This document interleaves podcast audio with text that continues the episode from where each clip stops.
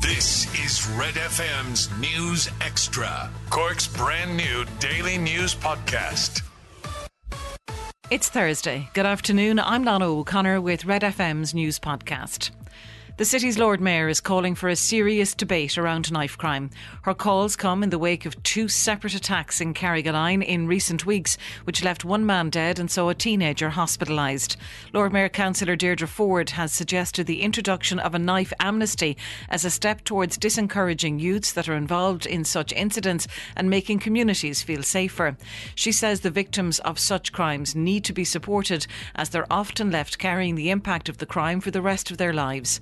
Speaking to Red FM News, Lord Mayor Councillor Forde says it's time a debate was started around how best to tackle knife crime. Perhaps it's time to say to all these people that might uh, have carry knives and who might have intent, uh, you know, that there is a better way and that there are serious consequences for, first of all, carrying around knives, which have the potential to take lives and to make lives change forever, not alone for the victim's family and the victims who must be front and centre of all this, but also the people who, in a moment of madness, carry the knives and use them. Cork TD Holly Cairns has spoken out about the abuse faced by women in politics. The Cork Southwest Social Democrats TD revealed how she was absolutely terrified by a stalker who showed up at her home.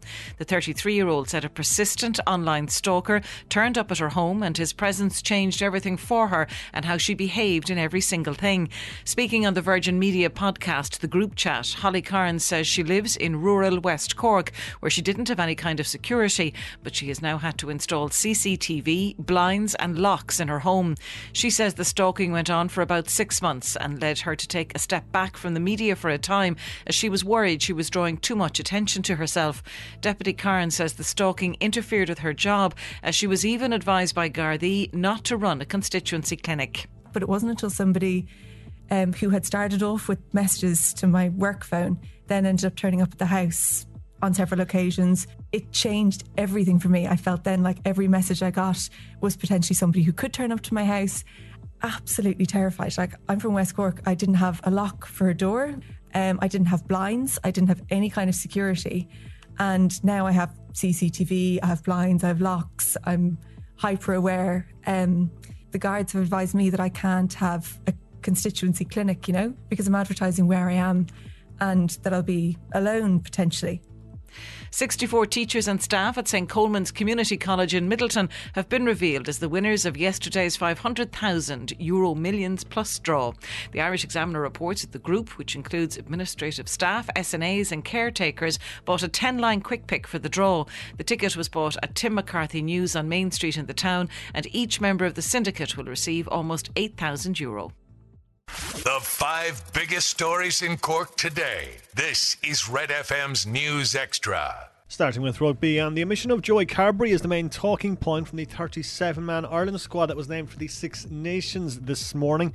There's no room for the Munster out half coach Andy Farrell, opting for captain Johnny Sexton, along with Ross Byrne and Jack Crowley. Gavin Coombs has earned a recall into the squad, while there's no place for Robbie Henshaw, who toured with the Lions 18 months ago. He misses out due to injury.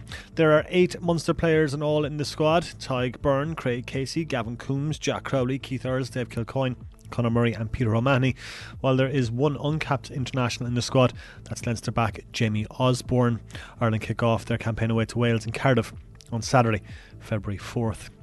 In football, Manchester City can cut Arsenal's lead at the top of the Premier League table to five points if they can beat Tottenham tonight. John Stones and Ruben Dias are available for City, while Rodrigo Bentancur could return for Spurs.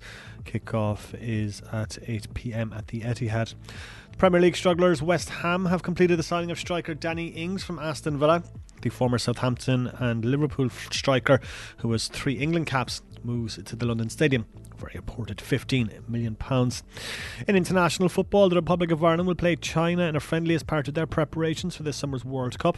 Vera Pauw's side will face China for the first time on February 4th as part of their 10 day training camp in Spain.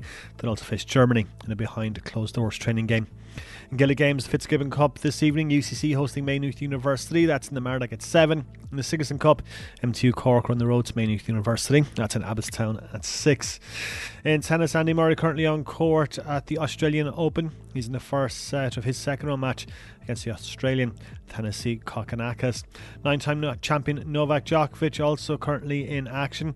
He's currently taking on the French qualifier Enzo Couacaud, and it is Djokovic leads by two sets to one there. Meanwhile, the women's second seed Ons Jabeur will follow Djokovic on the Rod Laver Arena facing Marketa Vondrousova. And that's the sport with Grandin's Toyota. Catch up on Cork with our new daily news podcast, Red FM News Extra.